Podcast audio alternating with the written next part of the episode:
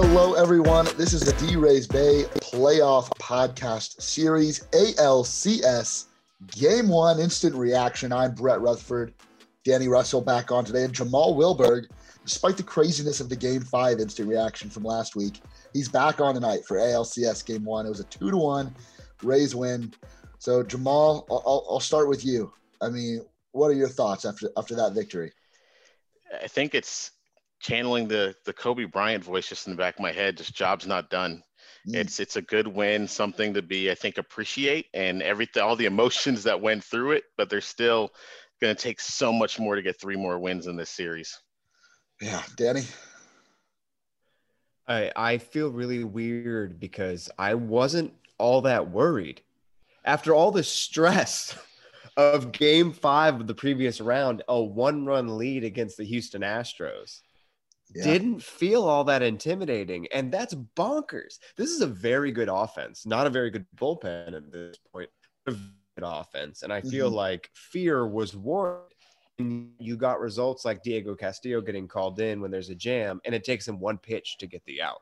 This was a solid Rays win, and that has a lot to do with pitching. Yes, solid is one way to put it. I've got to say there was a lot of luck, but that's going to come in any win. I think it was especially prevalent tonight. And yeah, the offense came through when it needed to. I don't know if this amount of offensive output is going to be sustainable throughout this series, but Randy Arozarena does it again. I could literally just add the audio in from previous podcasts. We could talk about Randy Arozarena all night long. Does it again, straight away center field, and another bomb for Randy, and you love to see it. 109 miles off the bat, 413 feet. No doubter. Yeah, it was incredible. Especially coming off, like you said earlier, Danny, I thought earlier in the game, especially with them having the devilry on the hat, of how many times since 2008 someone scores a run early and you think, well, one run might be too much, but it just kept looking like, that's just one run. Oh, there's another inning. Like, they just kept feeling like this team would not be out of it. Yeah, that Jose Altuve home run in the first. Yeah, Danny, I mean, I felt the same way. Go back to game one of the wild card round when the Rays won in a game where the tying run was at the plate. It didn't feel that nerve-wracking. When you've got a guy like Diego Castillo, who's been on the mound for the Rays. Blake Snell gets the start today, goes 5 innings, wasn't his best outing ever, but at the end of the day, gave up just one run. And I think that's really, really important. He was able to get out of jams. He did give up 6 hits, did give up that home run to Jose Altuve. But the fact that he was able to battle is really promising and a really good sign out of a guy like Blake Snell. I'm so excited to put on my tinfoil hat. So we're playing the Houston Astros, an organization where the man at the top lost his job. The manager of the team lost his job. Yes. But this was an organizational-wide cheating scandal where very, very few people were penalized. The third person who was penalized was the owner, who got a slap on the wrist. Yeah. A very minimal fine. Every single player involved, no penalty. All of the staff in the clubhouse who were setting up the TV monitors, running the computers. There was a little bit of trash can banging. We got to talk about that because it's fun and it's very obvious, but they developed a far more complicated scheme than that involved iPads and other monitors that we don't have all the details to. MLB doesn't want to emphasize the cheating success, right? Had something to do with cameras out in the outfield, pitches getting called and communicating them. Who left? Basically nobody. Right. It's the same organization. It's the same people. It's the same players. Very little turnover. So here's the joy of facing the Houston Astros. Blake Snell steps up. 75% approximately of his fastballs got a swing on him. Yeah. Of the fastballs that were thrown for strikes, almost 100% of them. I don't have the exact numbers because things were moving fast and I was counting, just by hand here. But of fastballs in the zone, basically every single one of them that he threw, the Astros seemed to know as if it were coming. And, I mean, I'm complimenting the Houston Astros offense. Do I think it's weird that they basically couldn't, swing the bat to save their lives, and then they get in the playoffs and hit like Ted Williams. I think that's odd.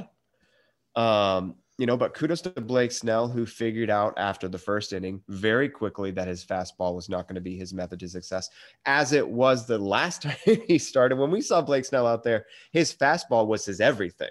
Right. That fastball was untouchable. The Blue Jays just got mowed down. And come around this time, if he can't use his fastball, how is he going to respond? Great news. That curveball is being thrown for strikes tonight. Sometimes you get Blake Snell where the curveball is being thrown in the dirt. That's not tonight. He dials up a hard slider mix, and he pulls out the changeup. Yeah. So we've got the full arsenal working. And so he's able to still use the fastball here and there, and it's still getting swung at very frequently, based on my eye test and my hand counts here. But, you know, kudos, 104 pitches too. What a night. Right. And, yeah, I thought there was a chance, a very slim one, that they sent him back out there for the sixth. Ultimately wasn't the case. But, yeah, he battled, he adjusted, and ultimately did what was needed to be done. So, Jamal, any other thoughts on the outing from Blake Snell that we saw tonight? Just how many three-walk counts he somehow got out of. I mean, this team was playing with house money often in the game. In the fourth, he had Bregman signal center, walked Correa, and then walked Gurriel, and somehow gets out of the fourth. Then again in the fifth, all three batters he faced had a 3-2 count, and somehow gets out of the fifth to preserve the bullpen one more inning and get through it. It's just really amazing that he just found a way when it was needed at the most to get past those hitters. Yeah, yeah. And let's talk about the bullpen. So obviously until Castillo came in, you saw John Curtis, you saw Ryan Thompson, and you saw Aaron Loup. Now, I will say the fact that none of those guys gave up a run is nothing short of incredible. Not for lack of trying. Right, right. So we talk about the stable. We talk about Fairbanks, Castillo, and Nick Anderson, and I know Curtis is sometimes included in that. But Curtis, Thompson, and Loup are not your A bullpen. I don't know. Has Aaron Loup pitched in any other game this postseason? No. And maybe there was a reason for that. Maybe in the wild card round. Yeah, I don't know for sure. In the wild card round, he came in against the Blue Jays. ALCS. Exactly right, yeah. Because it was fun because it's like, oh, the Blue Jays. I mean, Curtis, the pale horse, comes in and he ends up with men on the corners. Mm-hmm. And that's another situation where it was a first pitch to get out of that. And that was when Kyle Snyder came out to visit. And I have to say, I did not expect it to be Snyder coming out of the dugout. Right. Man on the corners, and our fear horseman out of the four horsemen, the one that you're most nervous about, has the faith and the trust of the coaches to get this done. Yeah. This is a rookie who was like cut. And the Rays made him a reclamation project and turned him into something that you could trust in the ALCS. You think about the ALCS, the stat from TBS before the game, there are 3 players on the Rays roster who have LCS experience. Charlie Morton with the Houston Astros. Oops. Aaron Loup, who struggled tonight, and Randy Arozarena, which I think is a really fun stat because he got like 3 or 4 plate appearances when he was with the Cardinals last postseason. And I mean, that's basically a footnote. It's not a lot of experience here. And Loup did not look like he had LCS experience. Yeah, let's talk about Aaron Loup. A guy, when Darby and I did the regular season recap a few weeks ago, I believe I gave him the award for guy that I was not expecting to contribute this season that did. And the reason for that is when the 3-batter minimum rule was instituted, a lot of what Loop's career was built on during his time with the Blue Jays now is kind of called into question. He was a bit of a lefty specialist, and he had a lot of success. Yeah, he had a lot of success doing so. And so when the Rays gave him, it was a non-roster invite to spring training or back in March or February. I thought he had zero chance of making the big league roster or being a part of this organization and pitching meaningful innings. Little did I know, even though, you know, this is a completely weird season, he would be on the active roster for the entire season and then also be on the postseason roster and pitch pretty well throughout the regular season. So he does come in against the Blue Jays in the wild card round.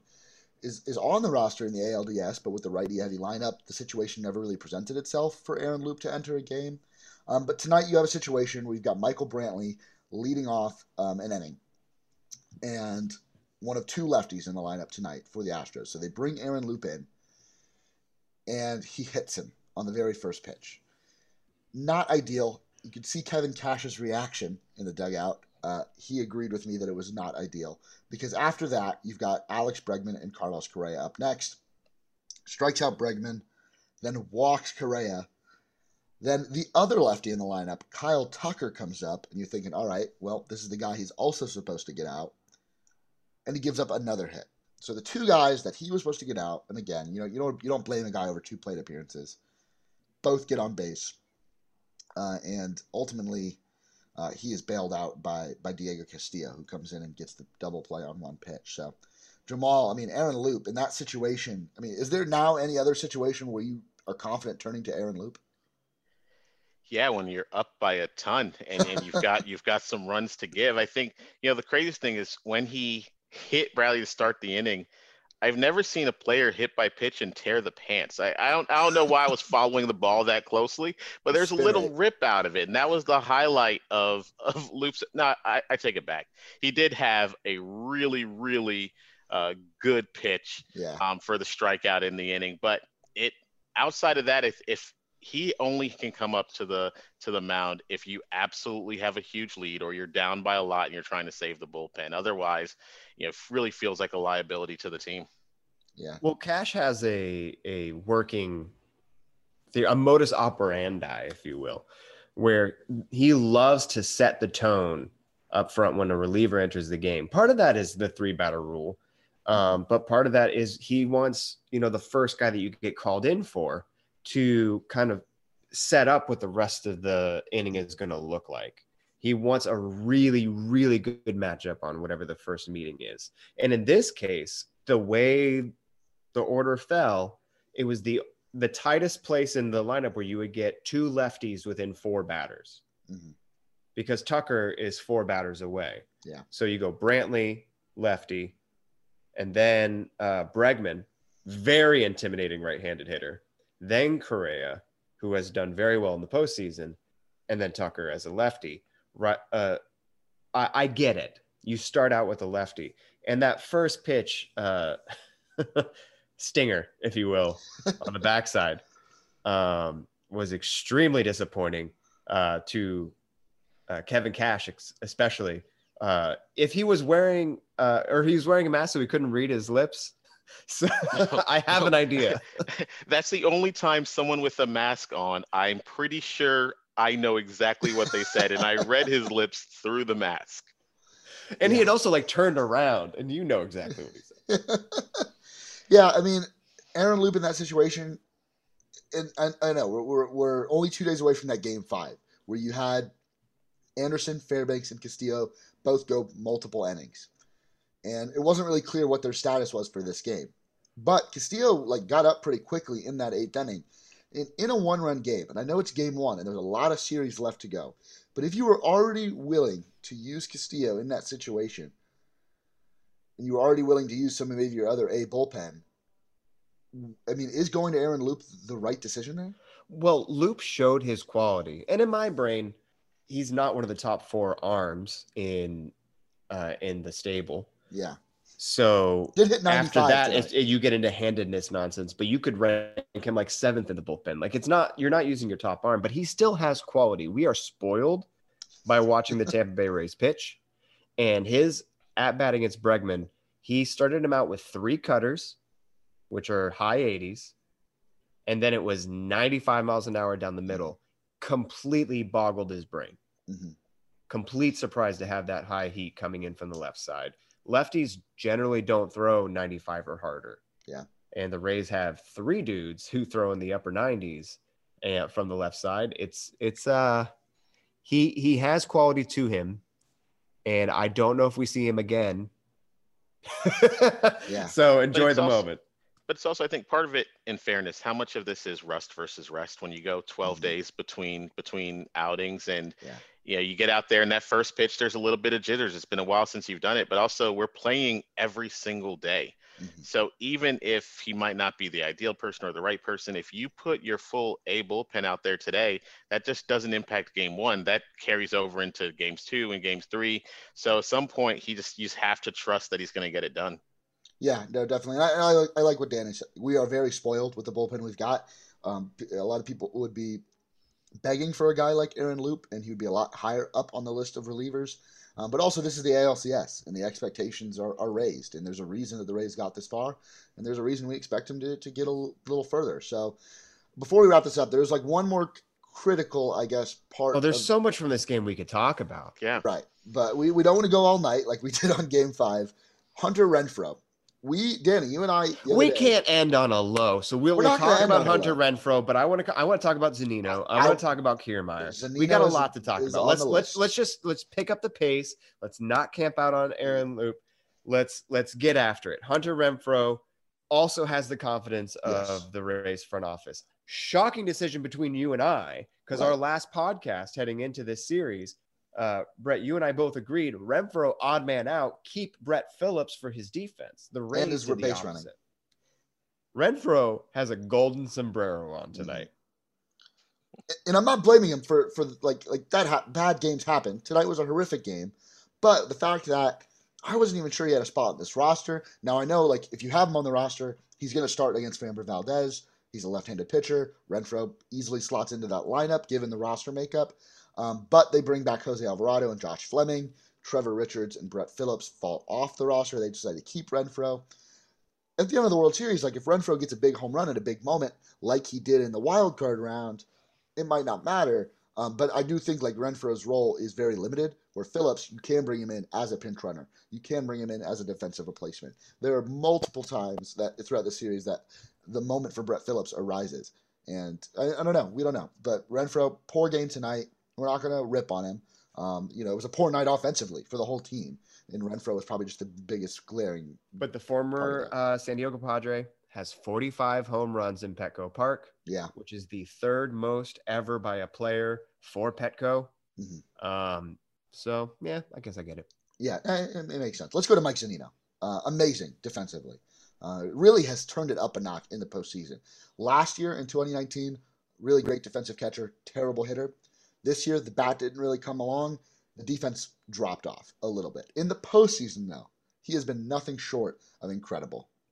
Yeah, I think the bat came through when it needed to the most, to help get Adames across the plate there in the fifth. And just getting that hit just past Altuve's length and reach, came through in a real clutch moment. Then so many of those balls that he saved towards the end. Again, we talked about how many times there were runners on base, and his defensive niftiness came through huge for the Rays. Yeah, he has been huge. And just a great night blocking pitches from him. He had the backhand in the ninth inning, where I thought probably wasn't the best time to break out the backhand on that ball in the dirt that was moving away hard from the plate from Diego Castillo. And he was able to go down and get it on a backhand. Looked like a first baseman. And that was really awesome to see. It would have moved the runner over to third if it got away from him. But, yeah, the Astros left a lot of runners on base tonight.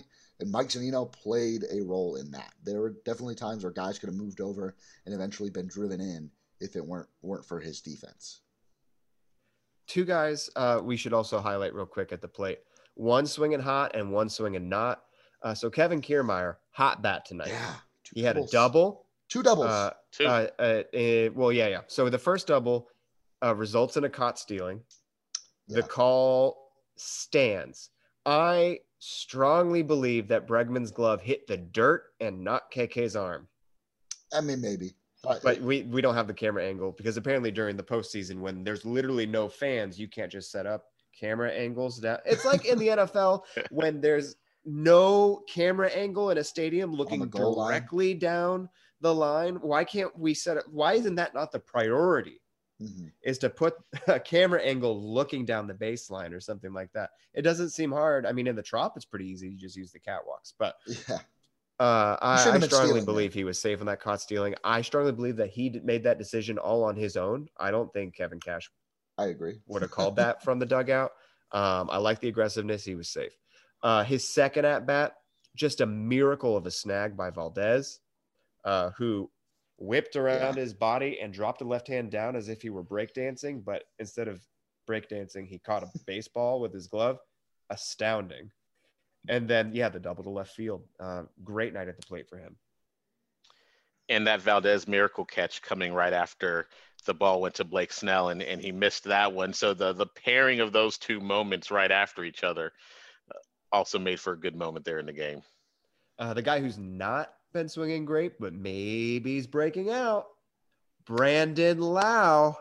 Let's go. He hit that little dribbler to the left side, legged it out. The catcher's throw from Maldonado was behind him, so he was safe. And then, he looked born anew. He was born again in that next plate appearance, fouling off very, very, very difficult pitches that were getting thrown his way. It ended on a strikeout via the foul tip, a hard fastball inside.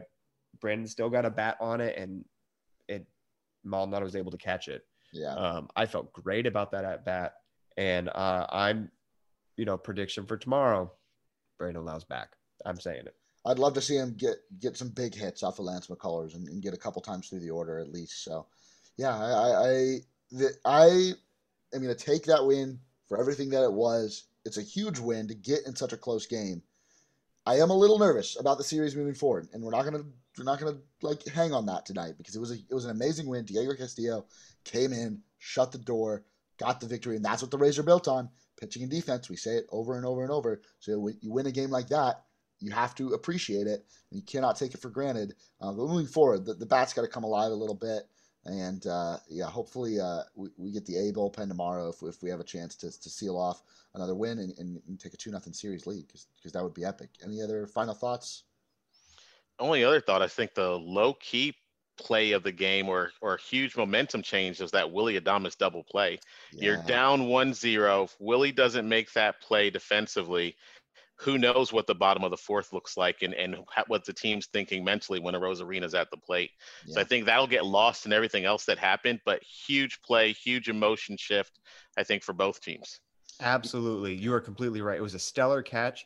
And what I also love from Willy on that is his body and spatial awareness, because he's making that catch and he's already drifting towards second base. Mm-hmm. And I loved that in the slow motion replay that TBS was giving us, is you can see his whole body Matrix style because of the slow-mo drifting toward the bag, ready to catch Bregman too far. And Bregman wasn't that far away. Mm-mm, not at all.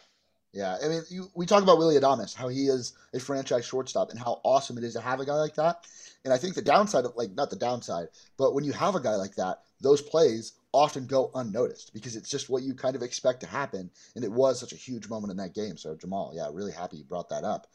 But, 2-1 win. Rays have a 1-0 series lead. And, Danny, any final thoughts? Yeah, we have to tip the cap to Framber Valdez tonight. Yeah, he's legit. I don't want to say legit stuff. Yeah, I mean, incredible story for him too. He, if I have my details correct, which I might not, something about failing an MRI with Milwaukee, and then maybe he doesn't think he has a chance to sign. He finally gets a showcase with the Astros scout.